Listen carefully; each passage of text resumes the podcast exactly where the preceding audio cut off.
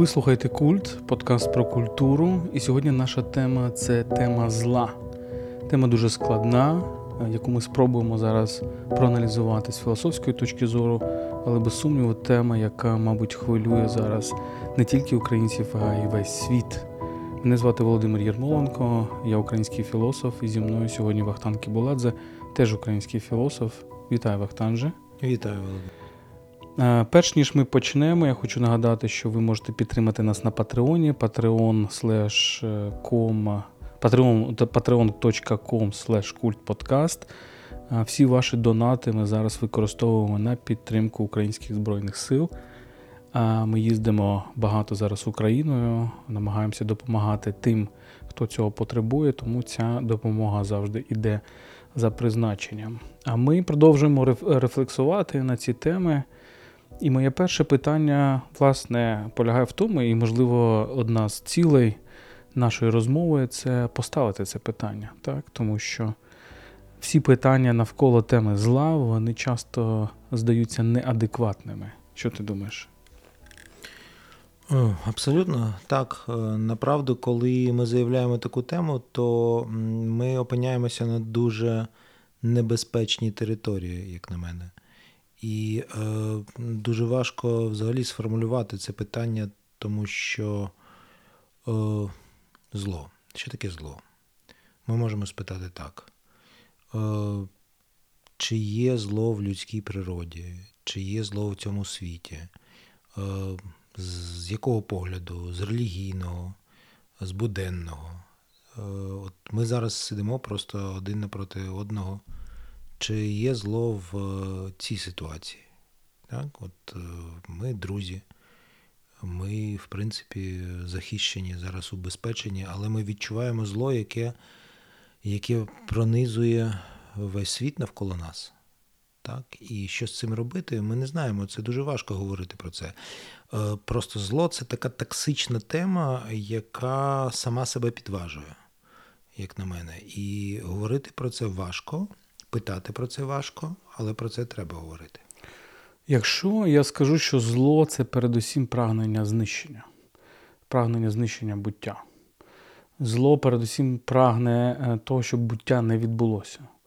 Воно прагне все те, що народжується вбити, воно прагне це все те, що прагне до буття знищити. Воно фактично не дає можливості для саморозвитку, тому зло передбачає певну атаку на свободу. Ти погодишся з тим?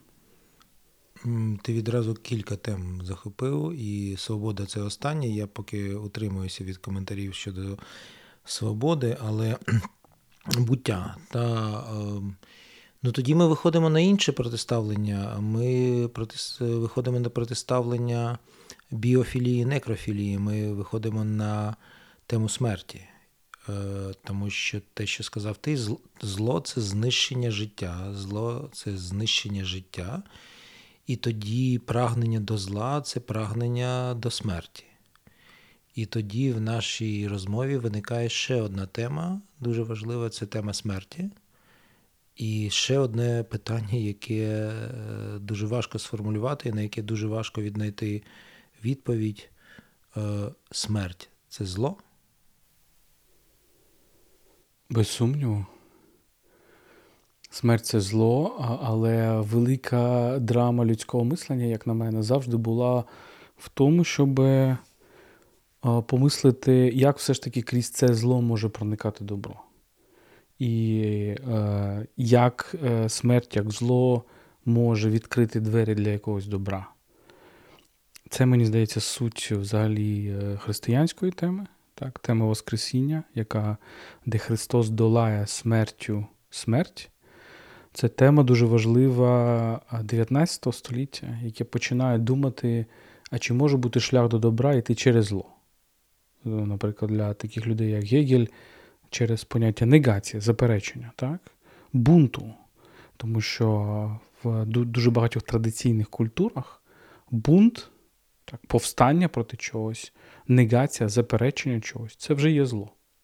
Наприклад, для протестантської теології Лютера, коли він намагався переосмислити питання добра і зла, Для нього, наприклад, повстання проти царя, проти проти державця від початку було злом, тому що це, це сила заперечення. І от мені здається, що е, така драма людського мислення великою мірою це говорити, це, це, це бачити зло, воно не уникне, воно постійне, це смерть, але намагатися все ж таки думати, окей, але чи може це зло вести до добра? Ну, бачиш, ми е, опинилися в ситуації, коли ми майже ототожнили е, зло зі смертю. Але смерть це елемент неусувний е, цього світу. Так? І е, аби щось народилося, щось має померти, ми маємо піти, аби звільнити простір і час для наших дітей і прийдешніх поколінь. І тут, начебто, немає нічого злого, навпаки, це це з, умова можливості нового життя, а отже, добра. Мені здається, що лише коли відбувається маніпуляція, така е, підміна, е, от тоді смерть ототожнюється зі злом, коли коли, е, коли починається культ смерті, коли в цьому світі з'являються певні політичні, релігійні, ідеологічні сили, які зачаровані смертю, які приносять в цей світ естетику смерті. І це, наприклад, радикальні ідеології. Е, це фашизм, нацизм, але з іншого боку, це і комунізм. І те, з чим ми стикаємося зараз, це також, я маю на увазі, скажімо, те, що от е, пропагує сьогоднішня Росія, це певною мірою теж культ смерті. Я би не назвав це культом смерті, тому що культ в культі смерті, в культі мертвих немає нічого поганого, коли ми вшановуємо своїх мертвих, коли вони вже померли. Так? Ти говориш скоріше про те, що це якесь прагнення збільшити смерть, примножити смерть. Смерть так, це природня річ, неуникна, але зло це прагнення її максимально примножити. Так? Тобто замість створення, деструкція, замість е, посилена деструкція, так? тобто пришвидшена деструкція. Оце в російському можемо повторити. Ми ж передусім бачимо прагнення повторити деструкцію, повторити насильство. Так? Насильство це і є, е, можна сказати, така е, репетиція смерті, да? завжди, певною мірою. Цікаве визначення насильства як репетиція смерті, і в нас нова тема з'явилася тема насильства. Е, і все ж таки я повертаюся до попередньої е, тези, що ми не можемо, при тому, що ми усвідомлюємо, що смерть це неусувний елемент е, нашого життя і цього світу.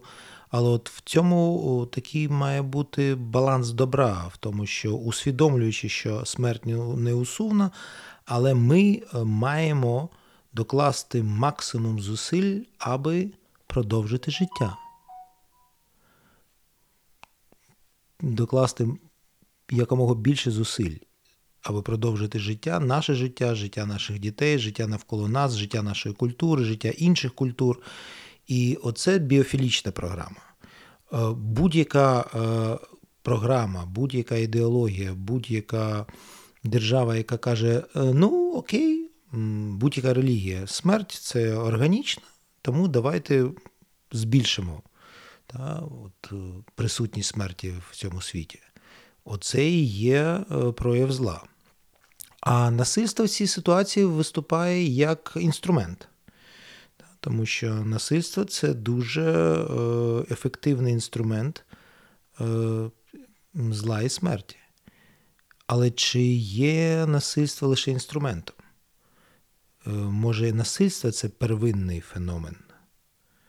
Може, не смерть Ну, насильство знову ж таки, що, е, насильство, як на мене, що таке передусім насильство? Це е, це якраз е, прагнення зменшити зменшити свободу і зменшити, зменшити, радикально зменшити життя, радикально зменшити кількість життя. От чому ми кажемо, що тиранія це зло да, для, для нас? Тому що тиран залишає тільки за собою свободу. Так? Тобто він тлумачить свободу волі радикально як здатність знищити всі інші волі. Тому тиранія насправді її можна тлумачити як абсолютну свободу. Чому є таке зачарування Путіним да, в деяких регіонах світу? Або Гітлером. Або Гітлером. Тому що для деяких людей це люди, які насправді мають абсолютну свободу. Такий рівень свободи, який недосяжний до, для жодного, для жодної іншої людини. Жодна свобода, нібито їх не обмежує. Ну і принаймні, жодна інша воля, принаймні, якщо говорити там про середовище самої Росії внутрішньої політики. так? І мені здається, оце радикальне зменшення можливостей інших свобод, інших життів це є теж один із проявів зла. Е, тут мені знаєш, що спало на думку, от е, це розрізнення дуже важливе Ганни Аренд е, в Human Condition, в становищі людини. Розрізнення сили і насильства. На жаль, от в слов'янських мовах це однокоріневі слова. А в англійській, якою вона писала, це ж геть різні значення та power and violence. І е, от Аренд саме говорить про те, що е, там, де бракує сили, виникає потреба в насильстві. І влада, справжня державна влада навіть, е, це те, що не потребує насильства. Насильство, вона пише, насильство може знищити владу, але ніколи не може її замінити. Е, це один сюжет дуже важливий. І це те, що, до речі, е, от, абсолютно незрозуміло для людей, які виходять з тоталітарних і авторитарних систем і режимів, для яких влада це, зрештою, що? Це апарат насильства. І, І більш нічого. І бракує в такій ситуації розуміння того, що насправді влада державна е, це продукт суспільної сили. І насильство це лише радикальна форма, це те, ну, до чого треба вдаватися в дуже е, радикальних випадках, коли ми стикаємося просто з якимись перверсіями, якимись збоченнями. Да? А направду здорове е, суспільство може давати собі раду от саме завдяки цій спільній силі. Це це ідеал, майже недосяжний, але це до, до, до чого ми маємо прагнути. Це з одного боку, це один такий момент. А з іншого боку, те я хотів відреагувати на те, що ти сказав, ця зачарованість Росії, причому не лише Путіним. Мені здається, що це одвічна зачарованість е, цією прірвою чогось ірраціонального. Е, незрозумілого і тому може привабливого, але в якийсь збочений спосіб. І от е, направду так, е, коли ми стикаємося з сучасними людьми, які живуть в ліберальних демократіях в Європі, в Сполучених Штатах, ну я більше знаю європейський контекст, ну, можна сказати такий, таку дивну річ, люди втомилися від свободи. Люди Е, а наступний крок можна сказати, люди втомилися від спокою. Чи не прагнуть вони в такій ситуації якихось викликів, якихось таких радикальних викликів, і їх цікавить такі от збочені е, форми, як е, там сучасна Росія, от як таке радикальне насильство, неприховане, зухвале. Е, яке говорить так: от я вбиваю, я нищу, я сію смерть навколо себе. І це цікаво, це привабливо. Ідіть до мене.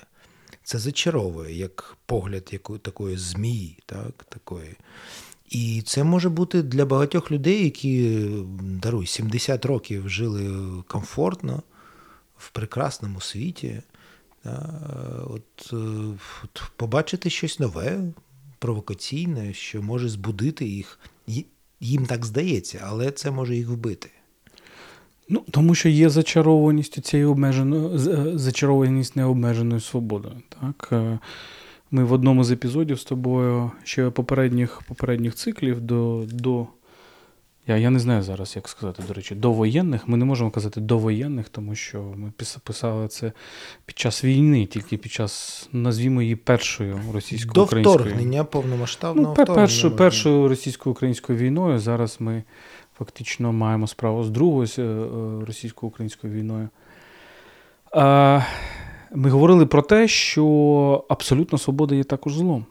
Тому що абсолютна свобода якраз і є є тиранією. І люди втомлюються від обмежень, постійних обмежень цієї свободи. Тобто, насправді, мені здається, люди в, в тому числі втомлюються від добра, так? тому що вони втомлюються від множинності воль, яка їх, яка людей оточує.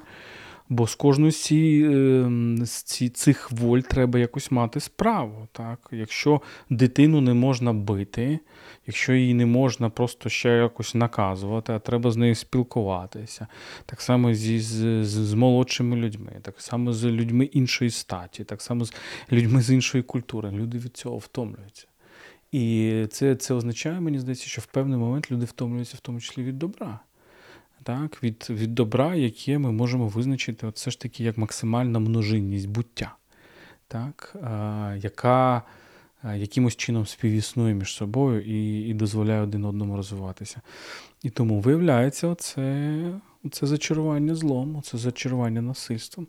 Ми з тобою говорили, мені здається, кілька разів про це, про ці симптоми. Я думаю, що вони з'явилися десь на початку 2000-х в західному світі оце зачарування насильством.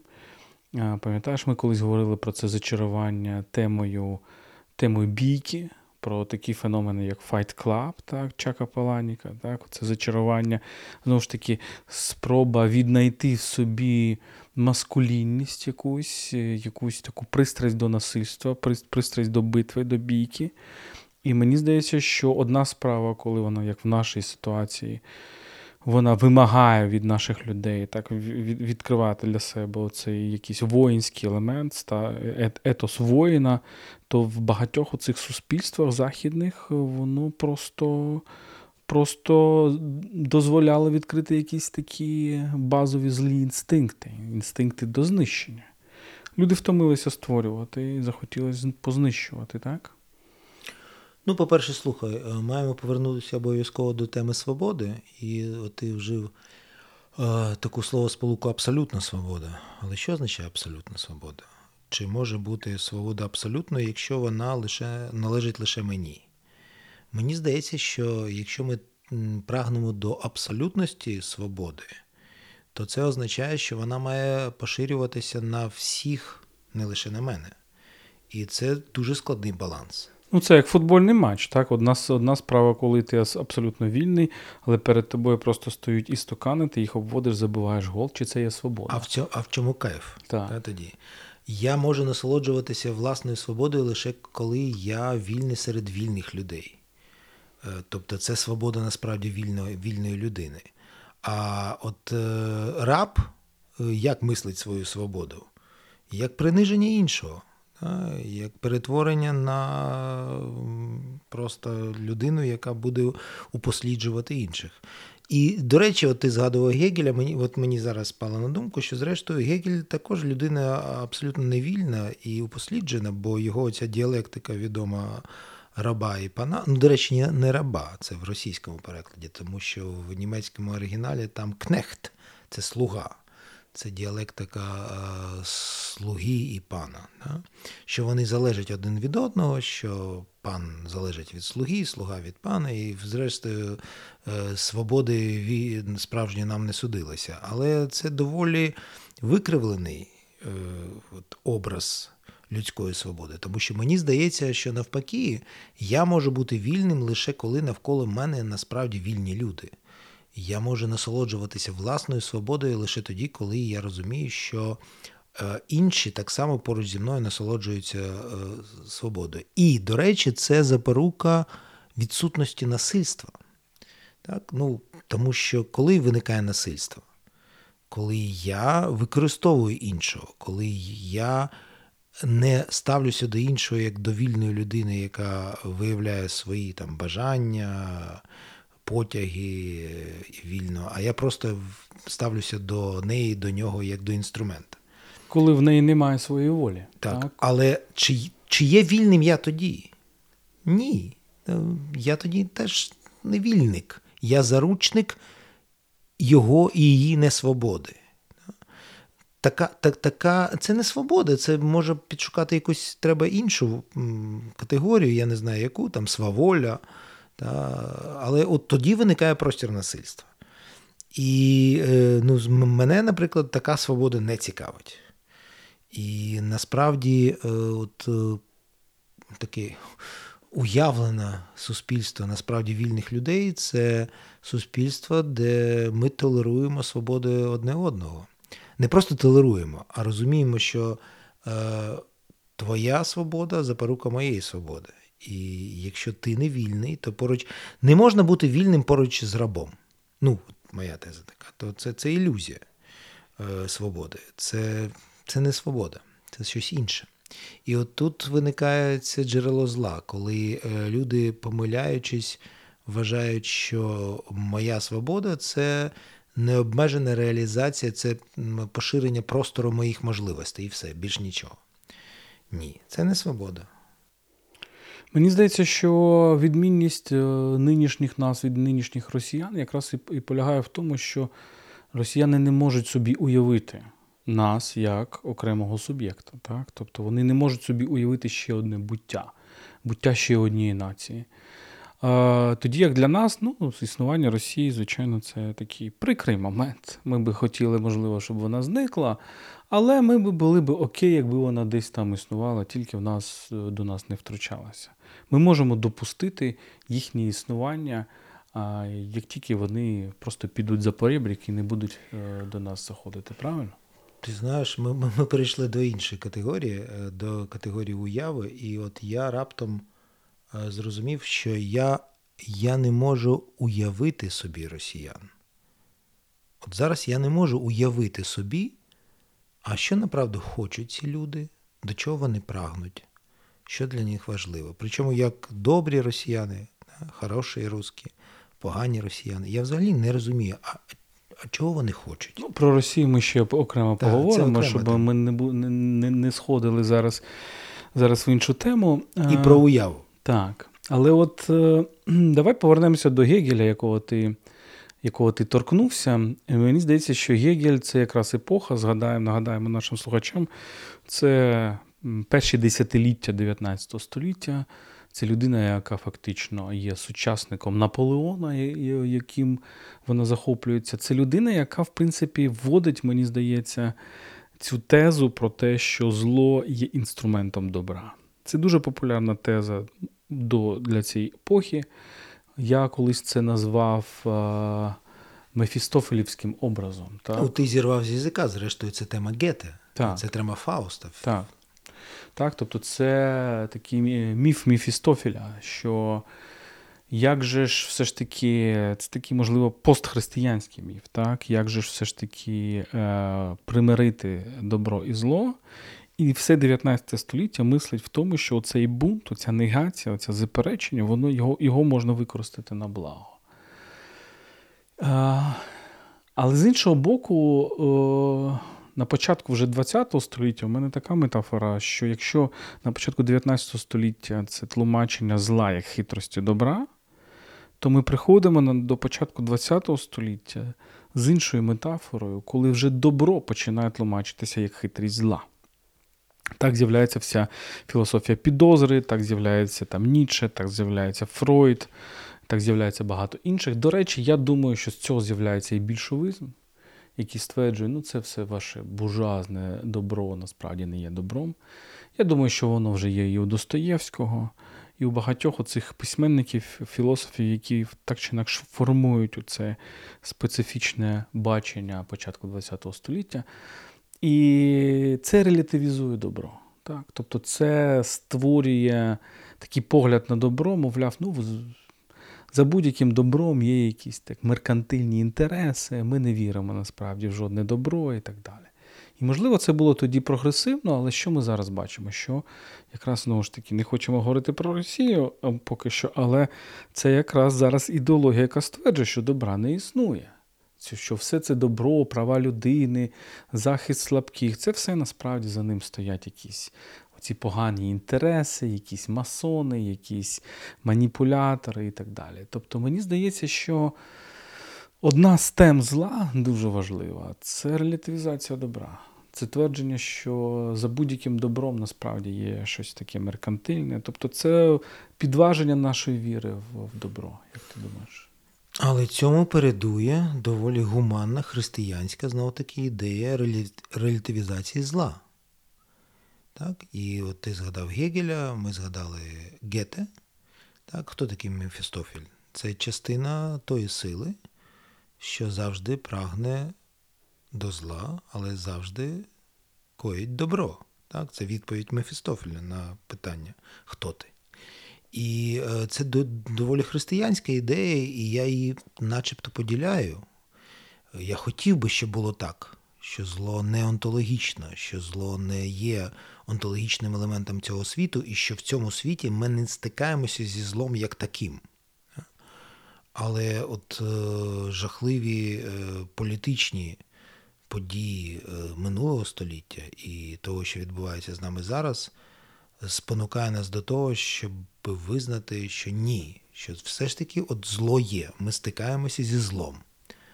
Голокост і, і, воно, і воно зовсім не чинить благо. Ніякого Абсолютно. блага воно Ніякого. Не так? Голокост це зло. Росія це зло. Злочини Росії сьогодні на території нашої держави це абсолютне зло. І до жодного блага це не веде. Ба більше, от що мені нещодавно спало на думку, от чому я пов'язав ці е, дві теми Голокост і сучасні е, злочини Росії проти людяності, тому що от е, в чому ще жах Голокосту, в чому жах німецького нацизму і тих жахливих злочинів, які вони скоювали? В тому, що нас змусили звикнути до зла. Нам показали таку глибину зла і в Києві тут, де був Бабин Яр, що після того, ну, от, е, здається, ну окей, е, ну, вбили там 100 людей, зґвалтували 10 жінок. Так? Ну, не таке бачили. Да, Ми не таке бачили, вбили дітей. Та? Ну, ну так, це зло, але. І от оце жахливий урок, який ми дотепер не вивчили що те, що відбулося всередині ХХ століття, а до того ще і злочини знов таки тих самих російських більшовиків, той самий Голодомор на території знов таки нашої держави, теперішньої, так тоді це не була держава, але це була Україна. От е, ті злочини ХХ століття вони відлунюють. Це оця тінь насильства, тінь зла, яка дотепер нас е, переслідує. І жах в тому, що оскільки Де глибина зла? Чи є чорне чорніше чорного? І начебто нам кажуть, окей, ну так, от зло є в цьому світі, і ми вже бачили це зло. А все, що зараз відбувається, ну таке, таке трапляється. І Мені здається, це частково пояснює, що потім сталося з Бабиним Яром. так, Тобто, фактично. Те, як фактично Радянський Союз релятивізував це, змусив це забути ем, і залив це бетоном в буквальному сенсі слова, залив це промисловими відходами, потім побудував на цьому місці ем, станцію метро, фактично розрив могилу. Так? Згадаємо, да? Шевченка, розрита могила. Цей образ насправді дуже давній у нас. Ну, Могила у Шевченка це трошки інше, але все одно це. Е, це, це мені здається, цей образ, який постійно нас переслідує. І е, зло це в тому числі нездатність побачити щось як зло. Тобто це цикл певний. От І чому мені здається, от коли знаєш, оця є, знову ж таки, ми постійно повертаємося до геополітики, звісно, але коли російська пропаганда зараз каже на західний світ, мовляв, ну подивіться на себе, ви ж такі самі імперіалісти ми просто робимо те саме, що і ви, і так далі. Так, але в західній культурі є оця постійна рефлексія, постійне розкаяння. Так, е, Розкаяння, можливо, воно не завжди щире, не завжди до кінця йде, але постійне розкаяння щодо колоніалізму, імперіалізму, винищення індіанців і так далі. і так далі. Тобто це намагання оцю розриту могилу все ж таки зібрати докупи. Так, і знову поховати оцих, оцих мерців. І в цьому сенсі, мені здається, оцей радянський нелюдяний насправді режим, е, він, просто будуючи станцію метро на місці Бабиного Яру, він фактично підписується під злочином Голокосту. Він, він каже, він каже: Окей, так, можливо, не ми це робили, але ми зробили б так само. І ми робили так само, так? Річ в тім, що він не радянський, не лише радянський, він російський. І от для, для наскільки от я зараз з болем починаю розуміти, що до от е, російського наративу історичного належить цей головний мотив зачарованості злом. Та от Ця зачарованість злом, і ми це побачимо, от ти згадував Достоєвського. Що таке Достоєвський? Це зачарованість злом. Це це, це, це сюжет, який проходить через всю російську культуру. Або ненормальність. Ну, ненормаль... Якоюсь безодньою, да? зачарованість безодньою. Ну, ми все ж таки сьогодні говоримо про зло. І мені здається, що саме злом. Що ця зачарованість злому це те, що пронизує е, всю російську культуру від початку її створення. І сьогодні ми маємо до діла вже з проявом цього от реальним. От Просто з знищенням нас, наших міст, наших людей, жінок, дітей. Ну, Я не сказав, що це зачарованість злом. Я б сказав, що це. Це така дуже є багато прикладів в російській культурі, і ми, це маємо аналізувати постійно. Це здатність пройти повз зло. От для мене дуже не помітити його, навіть коли ти сам його вчинив. Для мене характерно це, от я нещодавно думав, а, а як порівняти тему Кавказу у російських романтиків, у Пушкіна Лермонтова, і у наших, так? Ну, Шевченко, Кавказ, так і не тільки. От е, пам'ятаєш Мцирі Лермонтова, про що це історія? Це історія така дуже іделічна про якогось хлопчика, тобто монаха, який, якого просто взяли в'язнем, коли він був хлопчиком. Ну, Це історія про те, так, ми розуміємо, ти можеш страждати, можеш мати ностальгію, але сиди не рипайся. Тобто твоя історія, твоя батьківщина в минулому. Ти можеш тільки плакати над тим, щоб її не повернути. Так? Тобто зло відбулося, забудь про це. А що таке Шевченків Кавказ? Борітеся, поборете. Так? Тобто це постійна історія про цю битву, так? образ Прометея, який фактично що робить Шевченко. Він бере образ Прометея, який популярний у європейських романтиків, того самого Міцкевича, і повертає його географічно, де він мав бути, на Кавказ. Так? І оце мені здається, тобто це. Або інший приклад, знову ж таки, Лермонтов версус Шевченка. Уланша. Е, такий поема е, поема Лермонтова про е, його рання поема про те, що улани йдуть і просто гвалтують колективне зґвалтування жінки. І там непомітне якесь співчуття до цієї жінки. А що у нас? У нас цей образ покритки у Шевченка. так? Тобто мужчина, чоловік постійно повертає цей образ фактично жертви сексуального насильства. І більше того, він доводить цей образ до найсвятішого. Згадай Марію Шевченка. Це, Це історія про те, що Богоматір насправді є покриткою, жертвою або або сексуального, або зґвалтування, сексуального злочину, ну або просто якоїсь там історії, коли чоловік її кидає і так далі. Так? Тобто, мені здається, це теж питання так, співчуття. Зло не співчуває. Зло, бачачи інше зло, воно тільки ухмиляється, воно воно сприймається як норму. Так, сприймає як норму. Так. Це не те, що не помічає. Воно помічає і каже: Окей, так, це має бути. Це це, це нормально. Не просто нормально, це має бути. Це, Я знов таки кажу, от ця метафора зачарованості злом. Це навіть якщо зла мало, то до нього треба прагнути, його треба більше. І от вся російська поезія і література це збільшення зла, це не спокутування зла, це навпаки, збільшення зла. Це посилення цих імпульсів зла в історії людства, і це знов таки зачарованість злом. Говорячи про Достоєвського, то ми справді бачимо, ну, я не знаю, ці образи того самого Раскольникова, чи того самого чи, та, ті самої Настасії Філіповни, чи того самого, я не знаю, якихось інших персонажів. Ну, Справді є відчуття, ніби крізь зло ти досягаєш якихось надлюдських так, вершин. І воно не є суто російським, мені здається. В європейській культурі, в європейській літературі, в епоху романтизму теж є це зачарування. Це такий образ святого грішника. Так? Мовляв, це людина, яка здатна переступити, переступити ці межі. Але водночас в, постійно в європейській культурі є оцей лейтмотив покарання, справжнього покарання. Якщо ти вчинив зло, значить ти будеш ти будеш покараний. І це таке рефлексія над балансом. Як ми реагуємо на зло? Ми маємо відреагувати так, щоб відновити баланс. Ми не маємо робити так, щоб е, покарання було більше, ніж зло, або менше, ніж зло. А от е, мені здається, що в російській культурі ми не бачимо цього балансу. Ми бачимо якусь прірву між між злочином і покаранням. От у лейтмотив злочину і покарання Достоєвського в тому, що покарання там немає ніякого. Там є релятивізація покарання.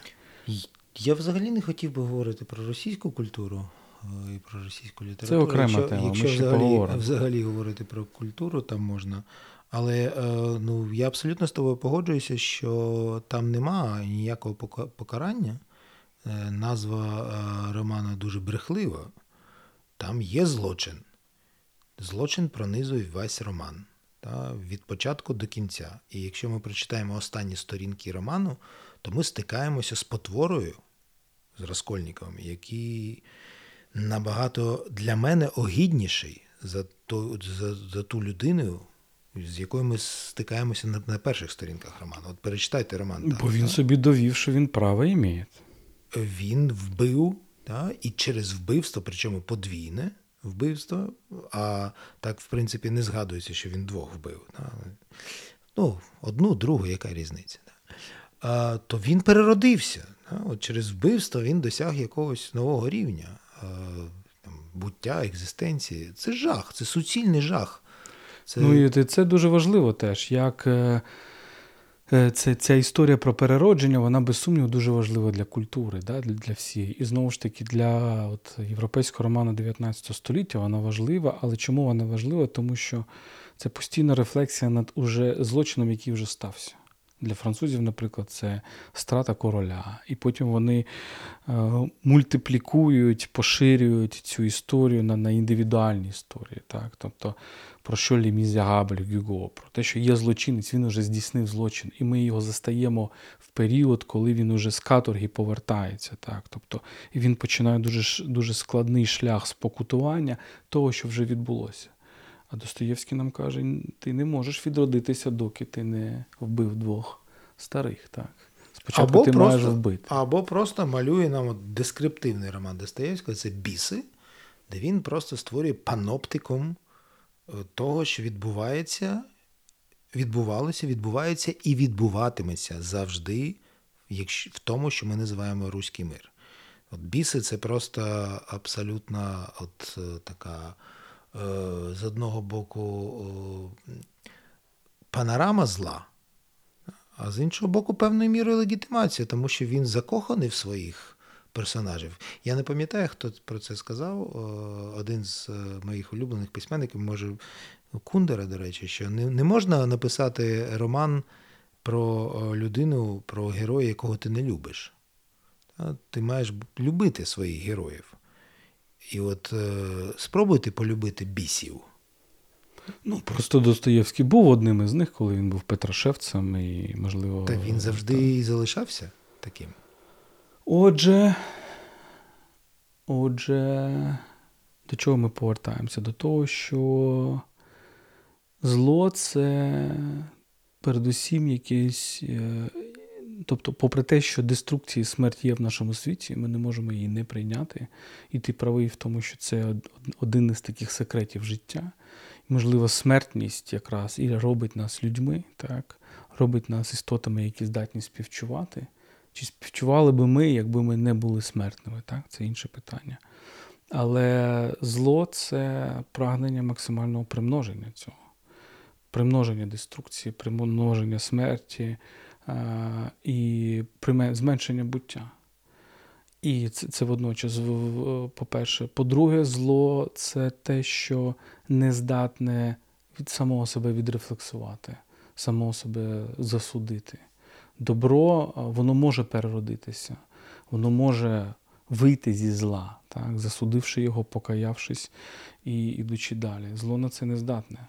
Зло буде йти постійно по колу. Це постійні якісь люди, які постійно, ну, образи, які постійно будуть повертатися. І мені здається, що одна з драм нашого регіону це те, що це зло ніколи не було по-справжньому засуджене, наприклад, сталінське зло. Так? І і це не, не тільки провина цієї географії, це також провина світу. Що фактично світ нам сказав, є якесь абсолютне зло, це нацизм. І ми його от так от визначимо. І Голокост це абсолютне зло. А всі інші вони якби не дотягують до цього рівня зла, і тому вони більш-менш можуть бути прощені. І мені здається, це велика проблема, тому що не засуджене зло, не покарене зло якраз продовжує бути злом. Покарене зло, засуджене зло перестає вже бути злом. Воно вже й не є злом. Два моменти дуже важливих. Перший глобальніший, от що мені спало зараз на думку, що добро це не певний стан, якого можна досягнути. Та, Тому що щойно ти сказав собі, що я абсолютно добро, все, це найбільший злочинець у світі. Е, натомість злодій може сказати: та, от я я зло, я продукую зло, я насолоджуюсь злом. Ну і злодій може сказати я добро. І злодій може сказати я добро. Та? Щойно ти от визначаєш себе в, е, однозначно, та? це означає, що все, ти потрапив в цю пастку. Тому що ми так, ми скінченні істоти, ми ми, ми, ми вмираємо, ми ми спричиняємося до смерті інших несвідомо, так, не бажаючи цього.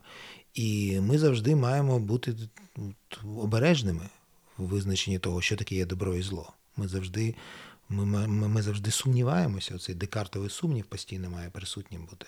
І якщо ми не певні, то ми врятовані. Коли ми певні, що ми говоримо від імені абсолютного добра, чи насолоджуємося тим, що ми розчиняємося в абсолютному злі, все, ми потрапили в цю диявольську пастку. Але з іншого боку, ти вважаєш, що релятивізація добра і зла це погано. Тобто це значить, що у нас має бути завжди критерій, що ми можемо назвати ось це злом. Так? Тобто ми якраз зло і дуже часто і грає на цьому, на цьому сірому кольорі. так? Абсолютно. При тому ми маємо шукати ці критерії. Але ми маємо розуміти, що ми постійно в процесі встановлення цих критеріїв. Тому що, ну, наприклад, е, простий приклад. До винаходу ядерної зброї ми, наприклад, не знали Е, такого, такої форми абсолютного зла, як знищення людства в цілому. Ну, от. Не було от такого критерію. Нам завжди могли сказати: ну окей, та, це злочини, там вбивають велику кількість людей, але все одно наш вид виживе. А тепер ми зіткнулися от з таким видом зла, коли ми можемо зникнути всі. І чим маніпулює, скажімо, знов таки, не можемо не повертатися до Росії, той самий Путін. Він говорить: ну, якщо що, то я просто всіх нас знищу. От і все. Оце абсолютно Такий зло. глобальний терорист. Так. Так? Підірву всіх, в тому числі і заручників. Так, так. Ну, Тобто ми повертаємося до цього визначення зла як такої промислової, промислового примноження небуття або примноження небуття в промислових масштабах. Можливо, це це і є, так би мовити, спроба наша трішечки поставити питання і, можливо, вийти на якісь, на якісь визначення. Е, але це, звичайно, тільки одна зі спроб, і ми будемо продовжувати. Це був е, подкаст Культ. Мене звати Володимир Єрмоленко, зі мною Вахтан Кібуладзе. Е, ми в ці темні часи. Я би сказав, що цей подкаст зараз це подкаст про мислення в темні часи. Так, як як е, продовжувати мислити в темні часи і водночас, звичайно, продовжувати діяти. Тому, якщо ви хочете нас підтримати, ви можете це зробити на Патреоні, patreon.com kultpodcast. Всю вашу підтримку ми зараз використовуємо на підтримку на наших Збройних сил, на, нашого спротиву, на наших гуманітарних волонтерських поїздок. Про це ми все, звичайно, будемо звітувати. Дякую, що ви з нами. Залишайтеся і мисліть, думайте. Ну, хочеться так банально сказати, чиніть добро, але принаймні не чиніть зла.